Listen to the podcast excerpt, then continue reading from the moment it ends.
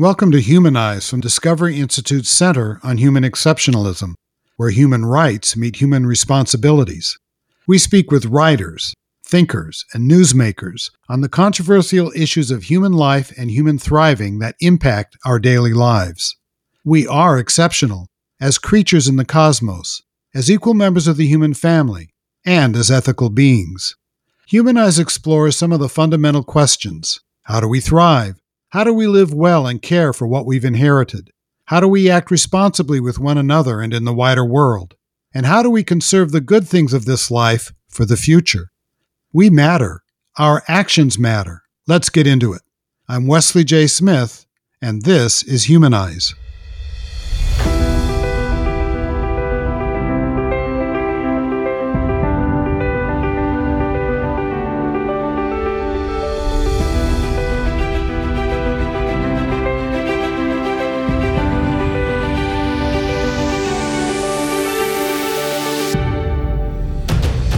Today on Humanize, we're going to focus on the positive. My guest is medical school professor and hospice specialist Ira Byock, MD, a leading medical authority and public advocate for improving care through the end of life. Dr. Byock is an active emeritus professor of community and family medicine at Dartmouth Geisel School of Medicine. He is founder and chief medical officer of the Institute for Human Caring. The Institute drives transformation in clinical systems and culture to make caring for whole persons the new normal. Dr. Byock has authored numerous articles in academic journals and in the popular media. His first book, Dying Well, has become a standard in the field of hospice and palliative care. The Four Things That Matter Most is widely used as a counseling tool within palliative care as well as pastoral care. The Best Care Possible presents the potential for healthcare transformation. Dr. Byock lectures nationally and internationally, and clearly the key word in all of the above is caring. Ira, welcome to Humanize. Uh, thank you very much, Wes. It's a pleasure to be with you. It's great to have you. You know, I was looking at uh, your biography. You began your medical career working in rural health and emergency room medicine. What got you interested in palliative care and the hospice movement?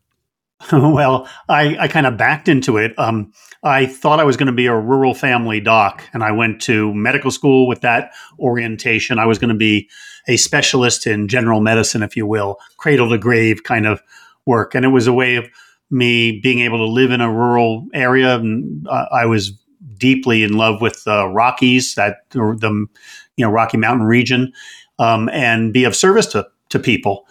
Um, I loved uh, my training in general uh, in, uh, family medicine, in fact, and and um, and ended up being training in Fresno, California, of all places, which has one of the best uh, specialty training programs for rural family practice that I know of. In the midst of my internship year, I realized that while this, you know, county academic medical facility uh, boat gray, kind of very unadorned, um, always always with this torrent of patients.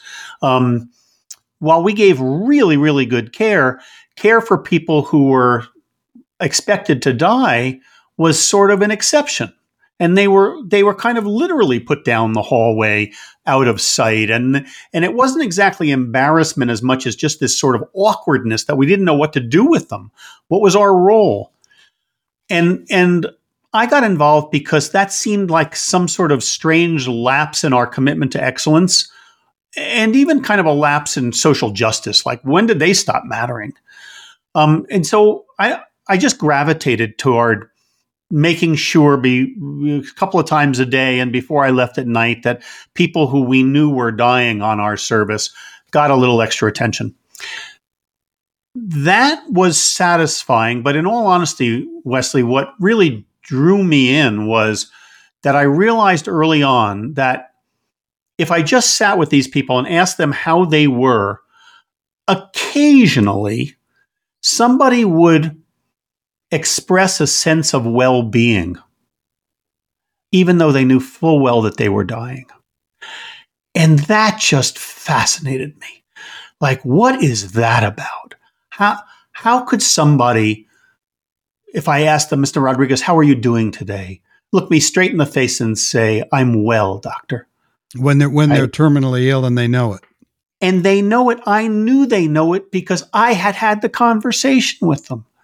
But some so that really as a as somebody learning about life cycle medicine. We I, I, mentioned cradle to grave. That's the that was the phrase in family medicine. We want to do cradle to grave care, and we and and and we studied you know uh, human development and family systems theories and sort of this what you know Erikson's um, Erik Erikson's sort of growth and development models and and so I was just fascinated by what does that mean and I actually was obsessed with that idea with that notion for years now I'm still fascinated by it, but a lot of the, you know, you, you thankfully you read, thank you for reading the titles of my books and things. I, I actually um, came to some understanding that that the potential for people for human development through the end of life is is real. It's not woo woo. It's actually anthropology. If you look carefully, there are instances of people who um, who continue to grow through the end of life. That's for me has framed basically my career, my academic career, but also my career building programs and new models of healthcare delivery and my advocacy and all of that stuff too.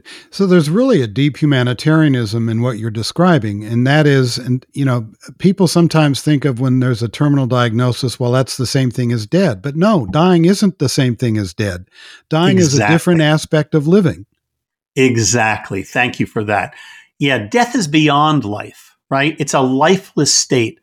I, I, I never have liked the phrase good death.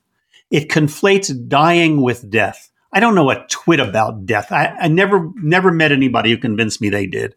It's beyond my experience, right? But I know a bit about dying because for a lot of years I have hung out with people who are dying.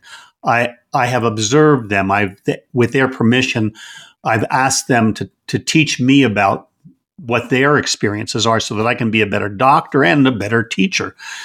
Um, but dying and death are often conflated in our culture, uh, and and in um, in the vernacular, you see, I'll often see the word death used when really the word dying would have uh, fit better.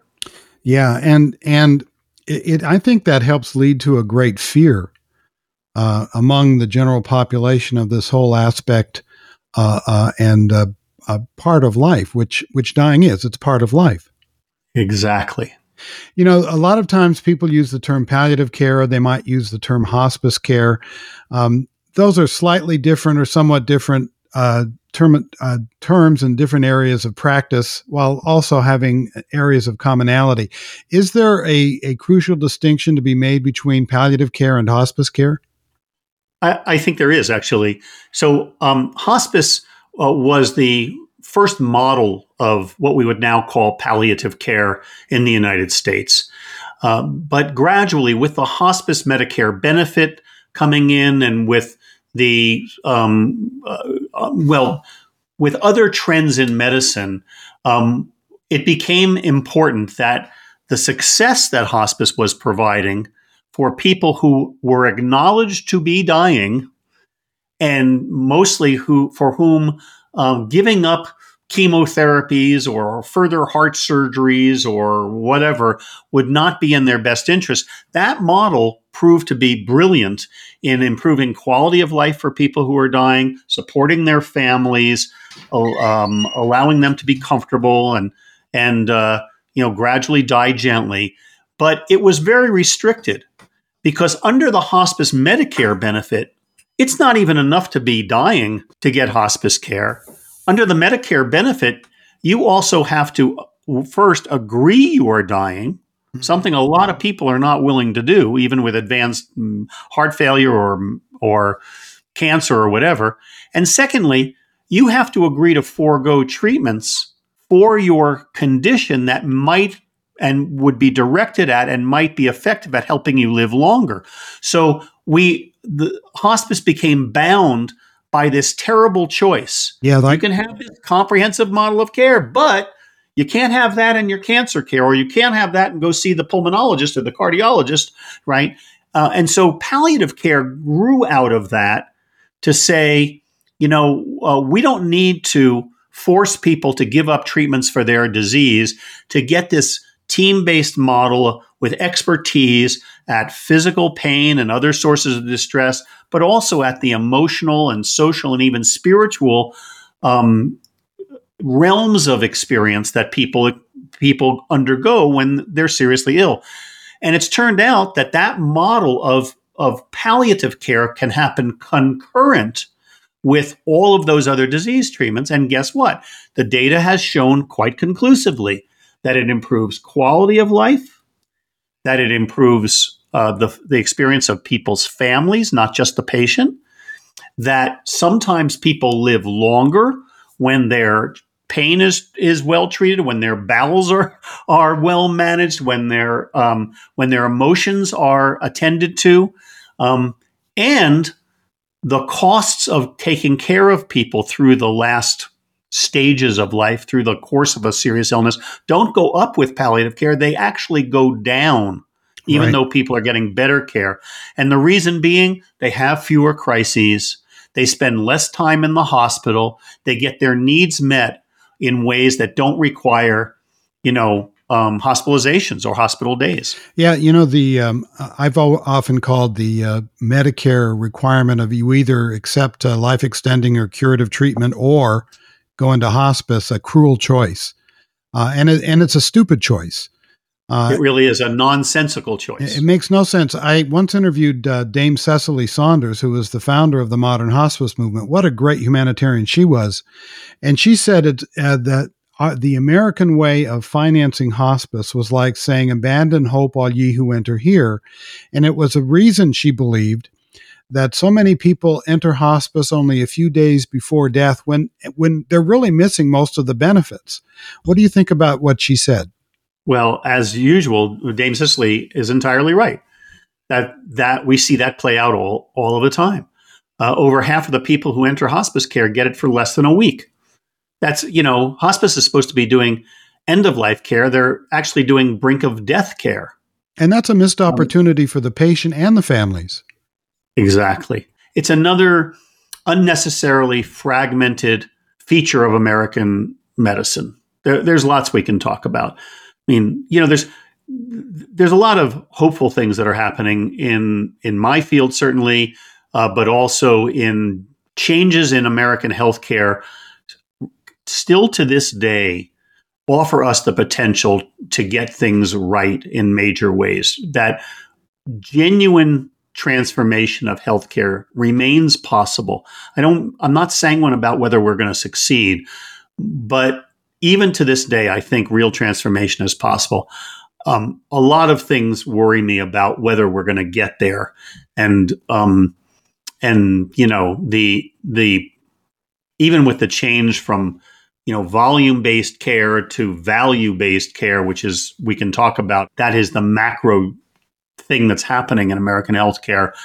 Even with that, though, which is trying, which is supposed to diminish the impact of of profiteering and the profit motive, still, boy, money and the the influence of money remains really erosive, uh, and, and it's so odd because we could dramatically improve the quality of American healthcare while significantly diminishing total healthcare costs.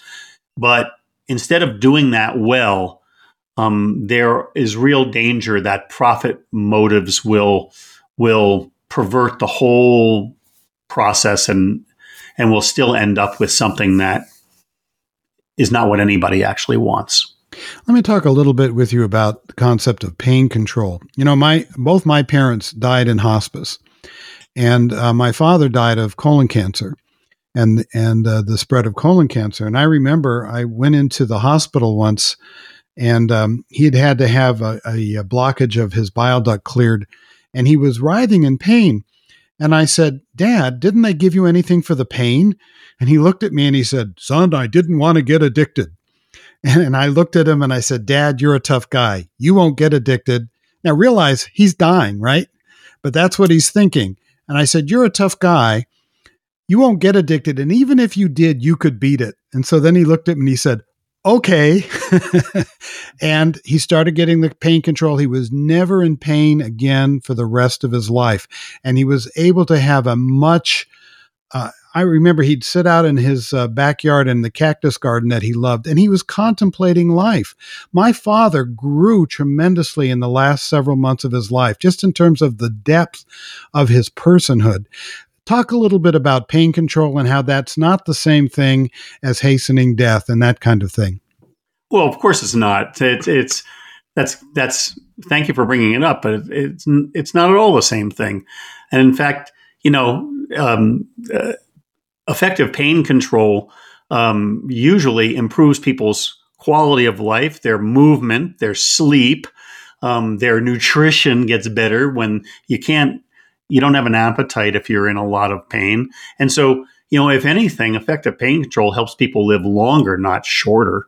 As it's it's there's no tension there from my perspective. And what what about um, the the people's fears, like my dad had of addiction? Yeah, you know, um, people people who take medication to get high uh, have usually uh, um, shown those tendencies earlier in life. Put it that way.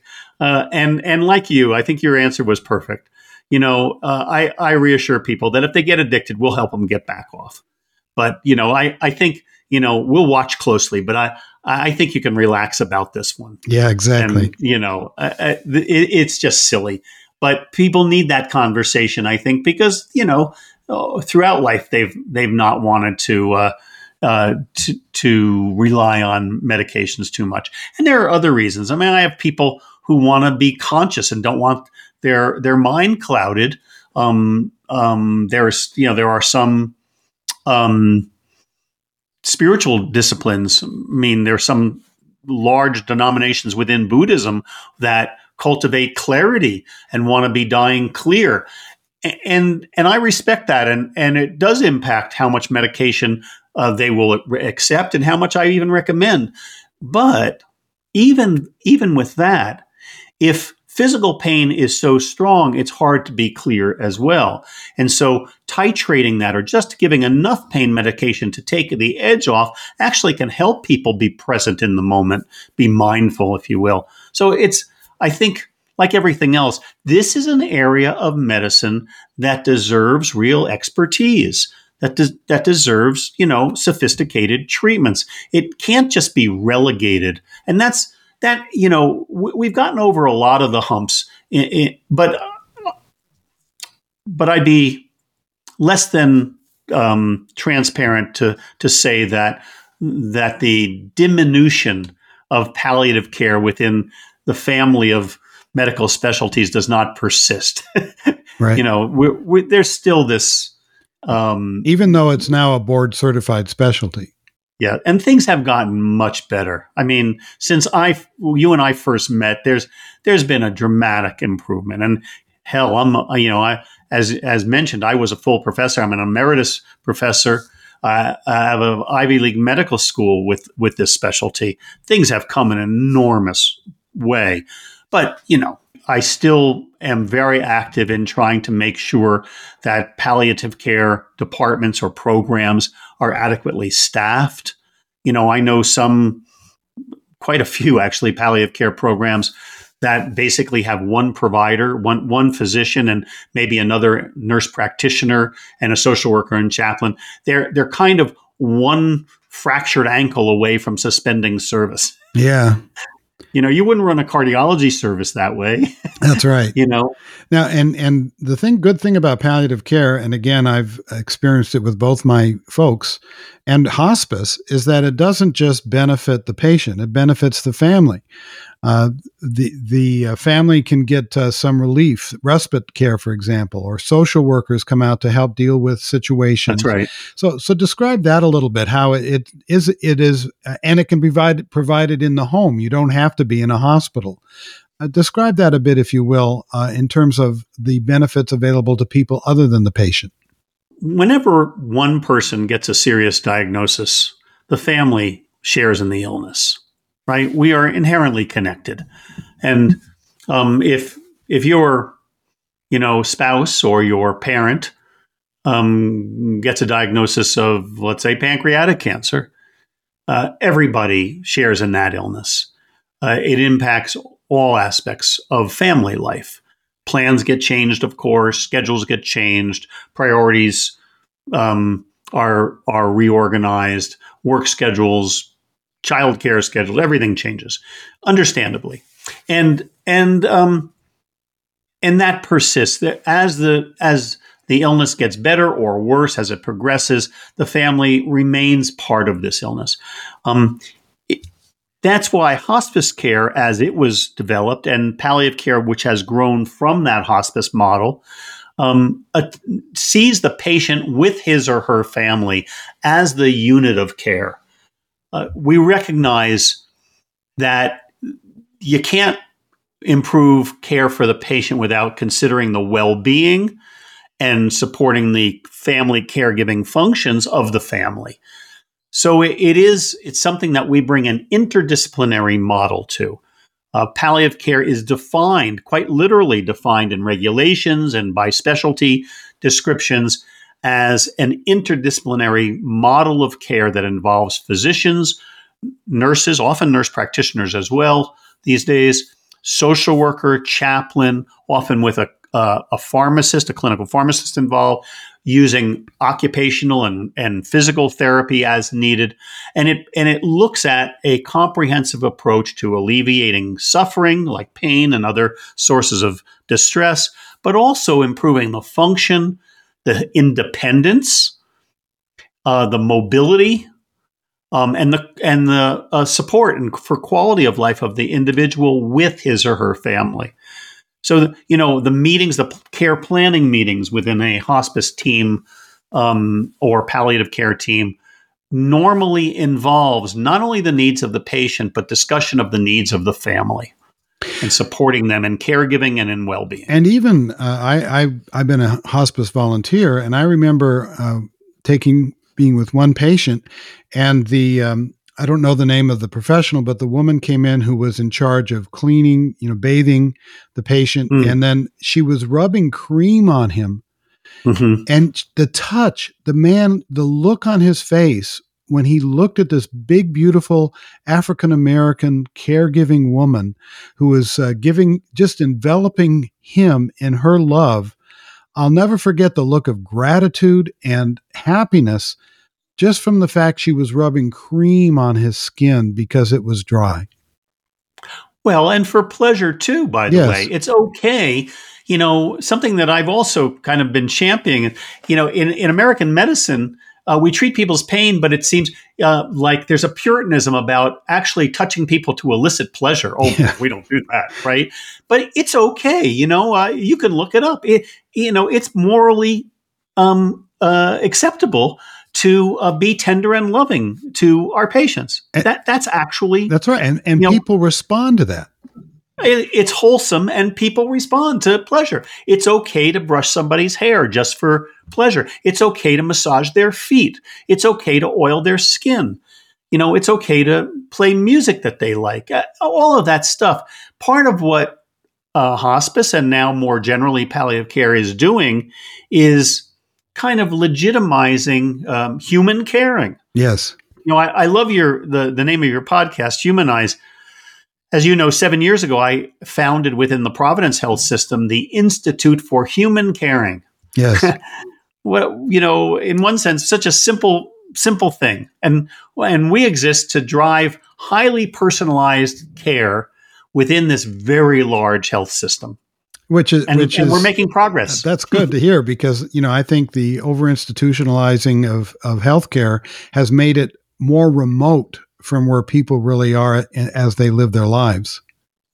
Sometimes Absolutely. there's a there's a, a, tendency I think among specialists. It's why they're so good. Well, I don't see a human being here. I see the liver because I take care of the liver. We're trying to change that not only in education but through, you know, making explicit what what quality looks like and what it means yep. um, operationally um, by bringing metrics to that so that we're we're trying to use things like the electronic health record uh, and identified components of quality and showing that on real-time dashboards back to physicians and clinical teams to say, this is what our our standards are. This is what the patterns of practice are. Here's the, your gaps in what we've all acknowledged ought to be components of quality that you're doing only part part of the time with various patients, like having a goals of care conversation documented on a patient's chart before we take them to surgery or before they're in an ICU for more than five days. Uh, that sort of a thing, and and using that in a sophisticated change model to help drive toward better quality continuously. And you know we're, what we're doing, uh, um, what the this is sort of the capstone of you know a lot of the work that I've done as a physician is we're making that operational and tangible, not just altruism. It's it's actionable. Yeah, that that that's good. I've got a couple of quotes from you. I, I did a little research here. Uh, you said, quote, the healthiest response to death is to love, honor, and celebrate life, close quote. What did you mean by that? I think, you know, we're all going to be dead a long time. To be honest about that, to be without romanticizing dying and death for heaven's sakes, the the healthiest response is almost a defiant response, frankly this that we are going to love and celebrate one another, life and our relationships. Um, that uh, even death, even the force majeure, cannot take that from us. It, it, can't take us from being part of the human family. That's correct. Right. And so I want to I want to exuberantly um, live fully, right? Uh, and die well. And when I mean die well, that that's my phrase. And rather than the good death, I didn't make it up certainly, but right. rather than the good death, I want people to die well because notice dying is a part of living. And well is not just doing it right. Yes, die skillfully if you can, but to die well as an adjective, to die to, to be well within myself, right with myself, right with others, right with the world, right with my maker or nature right. as i leave this life. And and as i mentioned earlier that's what happened with my father. As he got deeper and deeper into himself and into his contemplation of what it was all about i watched him just grow. My father was a better man when he took his last breath than he was throughout his entire life which to me is dying well. It is exactly dying well. It's absolutely. So so perfectly expressed, Wes. Uh, it gives me chills to hear that. But that is, I think, you know, w- what I've tried to um, put into the discourse, the, the the the ongoing conversation within healthcare and frankly within our culture, is this notion that it's possible to be to experience a sense of well-being through the very end of life. It's it's not it's not promised. Uh, and and I don't say this in any way to diminish the arduous, often gritty, difficult nature of illness and dying. But the fact is that that we, many of us, retain a potential to grow individually and together through the very end of life and that must be acknowledged as well because we if we if that feels too woo woo or too puritanical or to, to go there, which just like, oh no, we can't, you know, that's not that's not what we're called to do, then we actually diminish the fullness of the human condition. I can tell you that it has enhanced uh, the memory I have of my father. And when I look at him, who I, I was blessed with a tremendous dad, but he also taught me how to face my own death in the way he was facing his terminal illness. Here's another one of your uh, quotes. This one's a little more provocative. Quote, dying doesn't cause suffering, resistance to dying does. Close quote. But isn't fighting against the dying of the light, as the poet put it, part of being human? Yes, it is. And I think they're both true. And that first quote was not mine. I, I simply restated it. Um, it w- actually came from the author Terry Tempest Williams' mom, uh, and I read that in, in Terry Tempest Williams' wonderful book, Refuge. um, where her mom, at one point dying from breast cancer, kind of opens her eyes. Terry was just comforting her and and says, "Terry, dying doesn't cause suffering. Resistance to dying causes suffering." Because we're all mortal, and because we understandably love life and and and do not want to lose all that life represents, we cling to it, which is perfectly normal, natural, understandable, and, you know, mostly I support it. But because no one gets out of this one alive, um, people gradually learn that um, the cost of staying alive involves often unnecessary suffering. And that the path to being well uh, is at some point to allow oneself to die gently. Yeah. Right? Yeah. These days we can intervene and you don't have to die gently. We can keep you alive using technology and things, and you will die hard. You'll still die. so there's that tension. Uh, but there is the the medical uh, and communitarian, if you will, ability to help people die gently. Absolutely. We'll we'll talk a little bit about the assisted suicide movement in a bit.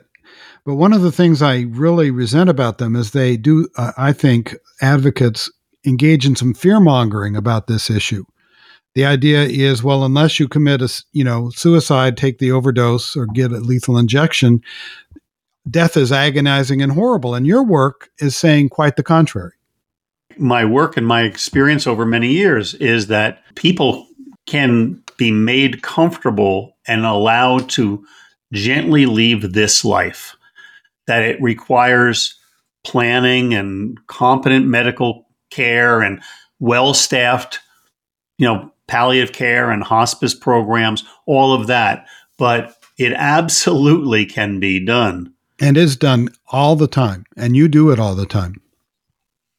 Well, I no longer am seeing patients, but we do it in, in our work all the time. I mean, uh, you know, I hope we get to talk about some of what keeps me up at night these days, and that is that the quality of hospice care has been eroded since you and I have known each other.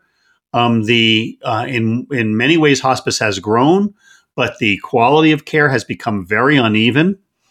Staffing is not what it should be. Responses to uh, crises in the home are often not at all what they should be. And so uh, I'm aware that um, what do you there th- are what do many you think? countervailing trends in Yeah, American health. I was going to get that toward into that toward the end of the interview, but since you brought it up, what do you think are co- what do you think are the trends? These trends, what are they being caused by? There's a lot of reasons, but um, money is a big one. Um, you know, the large majority nowadays of new hospice programs, and even the frankly, the majority of hospice programs existing today, are uh, owned by companies. Many of them for profit, um, chain hospice chains. Um, many of them these days are investor owned, traded on Wall Street. Um, a number of them, there's been a recent trend where private equity firms are purchasing hospice chains uh, because there's stable Medicare reimbursement and they see an, a, an opportunity to hold them for three to five years and turn a profit on these holdings. These are not good for quality. Yeah. It impacts whether you can see a doctor while you're on hospice care. It impacts how many uh, patients a, a, hospice nurse is carrying. You know how many, what their caseload is. It impacts their ability to ex, uh, respond to crises. And so, while we have the ability to reliably assure people that they can die gently, we aren't always uh, delivering on that potential. Um, and and this has got nothing to do with the assisted suicide movement, except Right. that it, it inadvertently actually promotes them Right. in a sense because it erodes confidence. Somebody like me should be telling our listeners that with utter confidence, if you get into a, a licensed hospice program, you will be cared for and you will not have to worry about you or your family being unsupported during a crisis. I can't say that with confidence That, that's a scandal. And and since we're on this issue, um, if somebody, one of our listeners, is facing that circumstance where they don't feel they're getting proper care, what remedies do they have? How should they react to that? They have to have high expectations. I want to. I'm trying not to be self-promoting, but um, but I, you know, I've written a, a, an article. I think it's on the. I'm pretty sure it's on the uh, irabyock.org website called something like uh, "What Every Family Should Know." Well, that's important um, for people it, to read. Then, and it and talks about what you should expect, and if you're not getting that, what to ask for and demand, and if you're not getting it, when to fire your doctor or your hospice program, right? Right. It's not about them, it's about you and your family, and you deserve the very best care possible. So, you know, in many places, uh, Los Angeles, I'm very familiar with these days, but most big cities, um, there are many, many competing hospice programs, for instance. Um, and one thing I say is uh, if I if have to choose, make sure you're getting care from a nonprofit community based hospice program because they're going to have a board of directors that answers to the community, not to Wall Street, not to shareholders. Right. And in general, and, and uh, there, there's exceptions to everything, but in general, they're more likely to be better staffed. And um, you're more likely to see a physician if you need one. They're they're more likely to to be more responsive.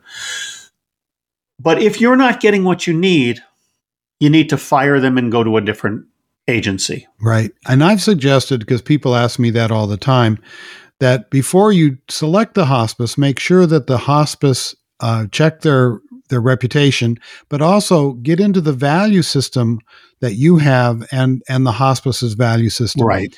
Uh, that way, they'll be more likely to have a good match. Tell our listeners about the Institute for Human Caring. You've referred to it, but let, let's let's uh, let them get a hint of what it is. I know you you could spend hours on it, but what it is you're really trying oh, to yeah, accomplish. I'll, I'll, just I'll just tease them. Um, you know, we have a we have a website too, and you can Google Institute for Human Caring and come right to it. Please, please do. It's fun. Uh, you'll you'll you'll enjoy the little tour through what we've built.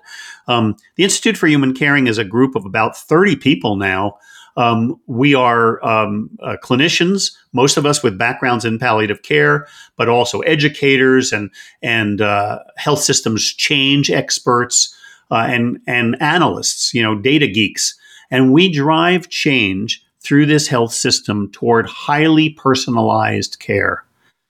Now, about seven years ago, I approached uh, uh, several health systems in Los Angeles with an idea to um, in the move from volume to value. You know, at the time, Romney Care had become Obamacare, and we were moving uh, from from um, fee for service or quote unquote volume based care to this accountable care model or value based care. And, and that's still going on. It got slowed down because all of that became politicized, as you know. Um, but it's still going forward. And, and there's really very little disagreement among doctors or health economists or quality geeks like myself or payers, the insurance companies, that this is the this is the future, value-based care. Everybody, that's one place everybody basically agrees. In the move from volume to value, I approached a number of health systems and said, you know, the model of palliative care actually provides an ex- exemplary model for value based care, better quality at lower costs.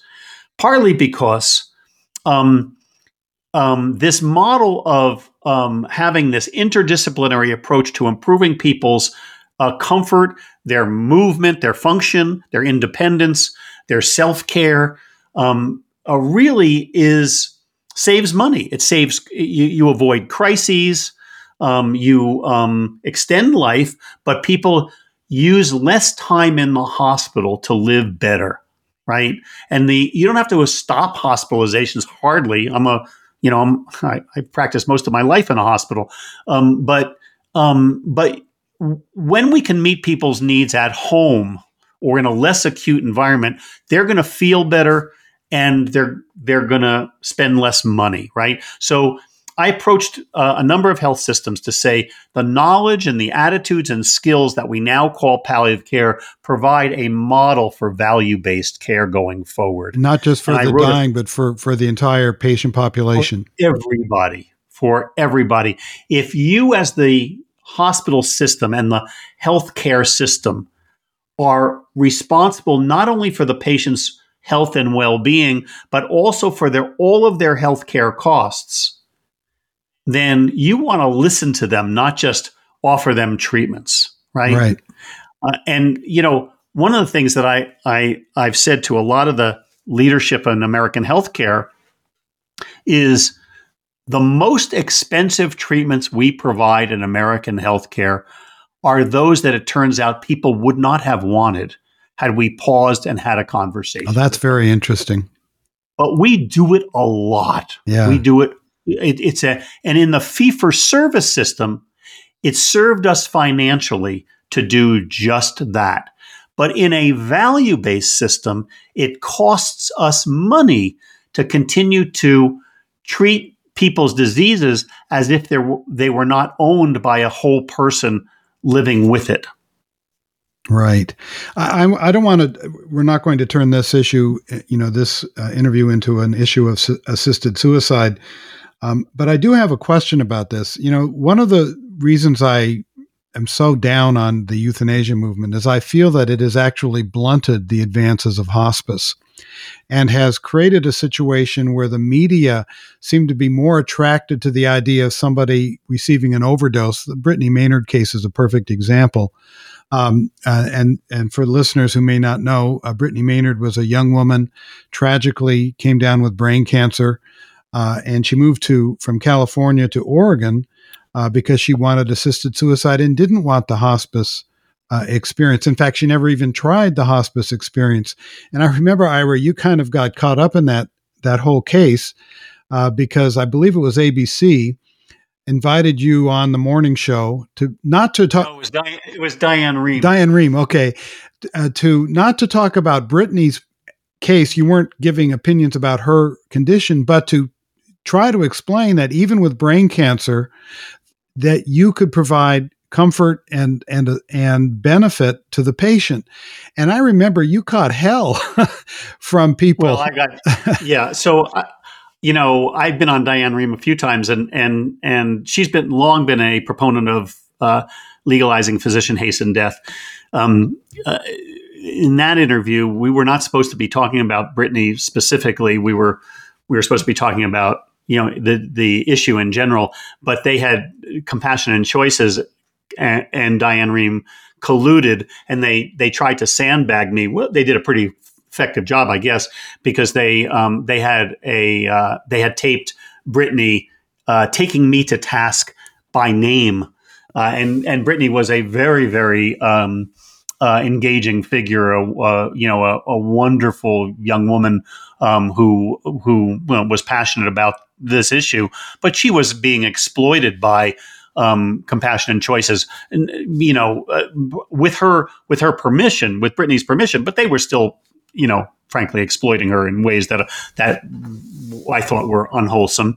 And I and I took compassion and choices to task, and they turned around and and and and made it seem like I had attacked Brittany, which of course I would never do. What like why would I possibly exactly castigate a, a, a woman eh, with you know in this condition? The assisted suicide movement gives people the illusion that they can make death and dying tidy and avoid suffering. And they've changed the subject in a way that that does diminish this sense that we can integrate illness and dying within healthy living and a sense of well-being if we can assure you that you need not die badly, that you can be clean and comfortable, your family supported, and you can die gently, then it would seem that hastening death with with a cocktail of lethal medications would not be necessary. I think both are true. You, you just said you think that the assisted suicide movement has eroded the growth and, and evolution of hospice care. And I, I do think that's true. But in all honesty, I think that the erosion of reliable, high quality hospice care has probably supported the assisted suicide movement inadvertently as well. Both could be true at the same time. Yes. Yeah. Uh, and that that raises a question, and it's something that I often think about. It's the why now question. You know, 100 years ago, 150 years ago, if you got bone cancer or if you had a burst appendix, you could die in agony. And yet back then, you didn't hear a lot of talk about, well, let's have euthanasia or assisted suicide. Today, when we've had tremendous advances brought about by people like Dame Cicely Saunders, by Dr. Ira Byock, and by many others, um, that now we're talking about assisted suicide when pain can be controlled, when comfort can yep. be preserved. So I, I'm I'm I I have my own theory on this, but I'd like to know what your theory is. What what is your thought about the why now question?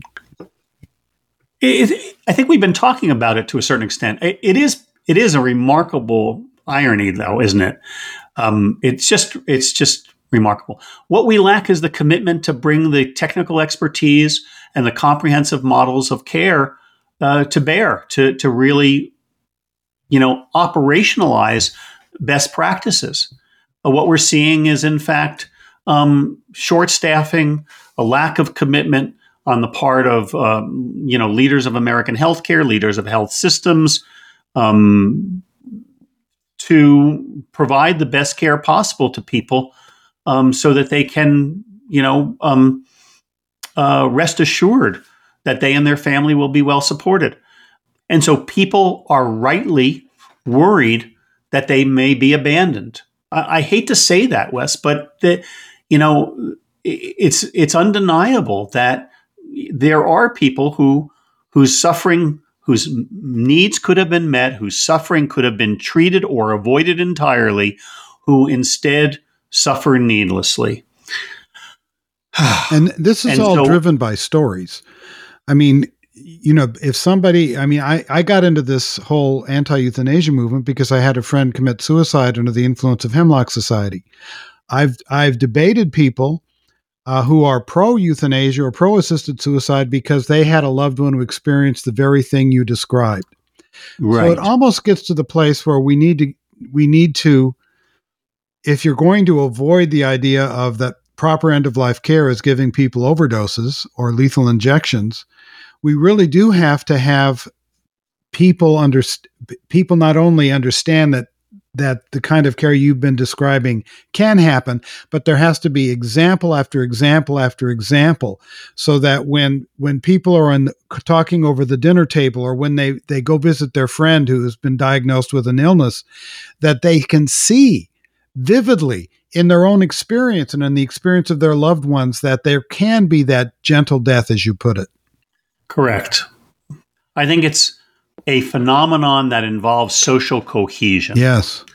People who are seriously ill and their families once were assured that the community they lived in would respond to their needs. And I'm not trying to romanticize some, you know, golden past, but it is actually true that there was more social cohesion then than there is now. I mean, look at the polarization uh, and the issues around masks and vaccinations these days. The lack of social cohesion is so erosive. Um, so people, frankly, aren't getting the wraparound support that human communities, healthy human communities, naturally provide to one another. You know, in an earlier edition of Humanize, I uh, interviewed the bioethicist Charlie Camosy of Fordham University. Uh, and he said that he blames some of what you were just describing uh, on an increased secularization of society. Uh, I'm not of the opinion that that religion is required for any of this. But do you think that the secularization of society has kind of led to more of a technocratic view of human life as opposed to a holistic one? Yes. And I, as you know, have worked closely with faith communities that strongly oppose physician hastened death, the legalization of physician assisted suicide, and other models.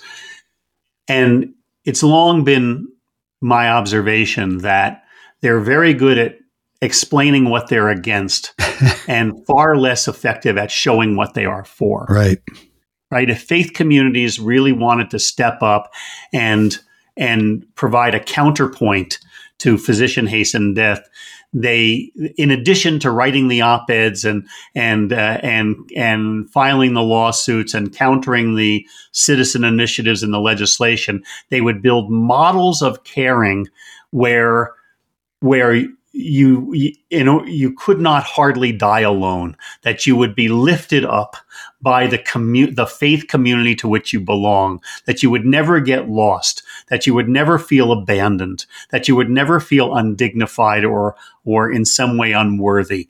And frankly um, they ha- very few of them have done that. Yeah you have a few orders of nuns and so forth who do that very well but yeah. but you're right, and and it shouldn't be just a matter. You know, you know who does it best of all? I have to say, I, am gonna I'll surprise you with my call out here. All right, but in American society, I think the the people who do it best are uh, the Latter Day Saints, the Mormon community. Oh, hey, I know that's true because my last hospice patient that I was a volunteer for, who had ALS, was a Mormon, was was a member of the Latter Day Saints, and the reason he was able to stay at home is the women's auxiliary would go over to his house and I'd be there and two women would come and they would help him pee.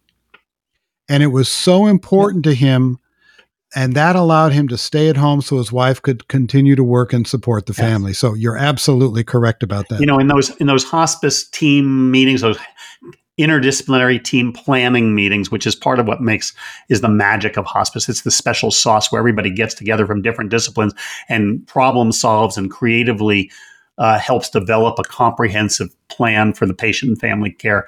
Um, when when whenever over my years of doing those meetings, if a patient was part of the Mormon community, if they were more, they and their family were Mormon, everybody, you could see everybody around the table go, "Oh, good." yeah, and because exactly, and one these people these people take care of one another. One of the other things they did, the things that would get uh, his name was Bob very depressed, as if he felt like he was off marginalized on the outskirts of life, as he would put it. And uh, apparently, in the Latter Day Saints um, uh, theology, men are supposed to give sermons, and he was incapable because of his paralysis of going to the church to give sermons. So they brought a video team into his home, and he was able to give a sermon and fulfill his obligation as part of the church. And I can't, t- that did more for him than medicine. Yeah. It really did. So, so it's just an example that community works. You know, you've heard probably uh, me say this that uh, I, I always think of the word community as a verb. You know, we kind of live in community yeah. uh, with one another rather than merely in proximity to one another. And I think, you know, to get this part of life right, we really do have to reinvigorate that sense of social cohesion and living in community with one another. Right. We're running out of time here, and I, we've talked about your worries. Um, but what gives you hope? So, through the Institute of Human Caring, we're actually doing what I used to call wagging the dog. We've attended to providing comprehensive caring for patients and families with serious illness and use that model to say, well, we can, we can drive far better care, highly personalized care, better patient experience uh, through this health system by using that same approach and and look at the cost savings that we could derive from giving better, more genuinely personalized care. So, with without skimping an iota on quality as as defined by better patient experience, using technology artfully, actually beginning to um, use the capacities of the electronic health record in, in a way that they were actually designed to to actually genuinely diminish workload and and craft a, a record around somebody's personhood, not just around their problem list. That in in bringing sophisticated design to um, healthcare of the future, we, we can begin to deliver on the potential for better care, better quality of life within the context of families and, and households and communities, um, and do so in a way that is operational and economically um, smart. So that would work in in a time of strained resources. That's actually the way to go to uh, to help that issue as well as help the issue of people having proper experiences when they're when they get caught up in the healthcare system. Yes, we could we could still redesign our fragmented, dysfunctional American healthcare system to um, give to provide much better quality without skimping on on cutting edge diagnostics and therapeutics, and maybe by backing down a few percentage points from uh, the 21% of our gross domestic product that we're now according to healthcare. One last question. If somebody, one of our listeners, is facing a terminal illness or they have a loved one uh, who's been so diagnosed, what would you suggest they do? I'm a big believer in second and third and even fourth opinions. Uh, life is precious. You want to get the very best uh, diagnoses and treatments um, for your condition so that you can live better and live longer. But um, but I would suggest that one of those opinions be with a palliative care team, so that you can not instead of but along with treatment by good disease specialists have the benefits of of expertise for your comfort and your quality of life and your family support. And that's the the team that would never say there's nothing more we can do for you. You bet. Right. You bet.